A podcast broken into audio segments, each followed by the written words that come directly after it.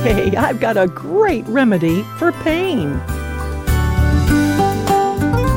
Hi, I'm Joni Eareckson Tada, and yes, I do know something about chronic pain, and as you would guess, I know at least something about remedies for pain. Years of quadriplegia and sitting in one position in a wheelchair can make for a pretty sore back and a hip. And when my hip starts hissing, and that pesky place on my back starts biting, it's not fun. I'm sure you've heard me say on this program that pain is something I deal with almost daily. And many of you have been kind enough to send me articles and ideas to alleviate pain. And Ken and I have made it a matter of daily prayer.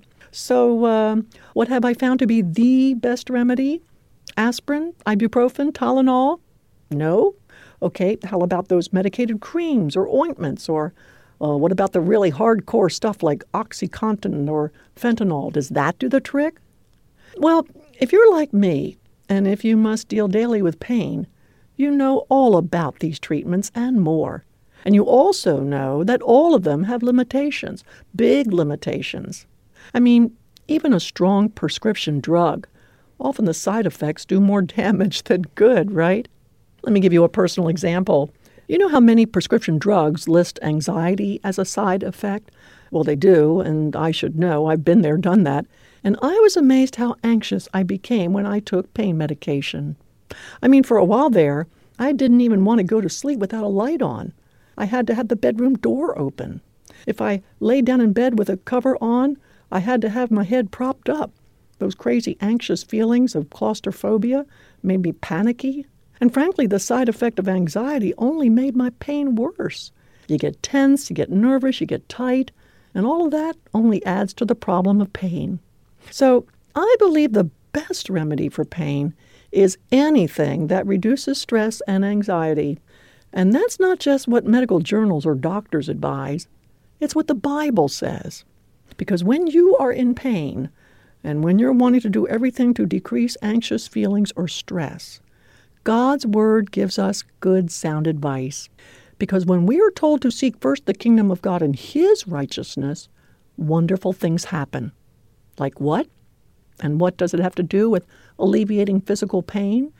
Well, listen to the prophet Isaiah. Listen to what he said. When we seek God and His righteousness, he said, quote, "And the work of righteousness will be peace, and the service of righteousness will be quietness and confidence forever." That's from Isaiah chapter thirty-two, verse seventeen, and don't you love it? Oh my, what a wonderful verse to help me face pain.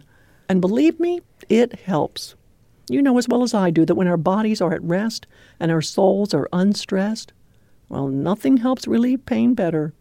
God will keep him in perfect peace whose mind is stayed on him. Friend, if you deal with pain, pursue the righteousness of God. That is, pursue right living.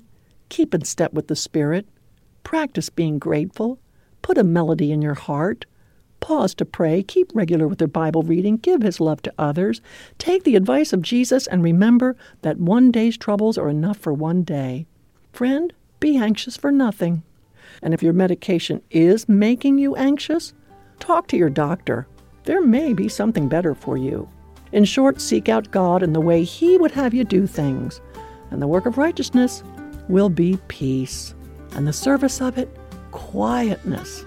Quietness of mind, heart, soul, and body. Yep, we knew all along that the Bible was a whole lot better than ibuprofen.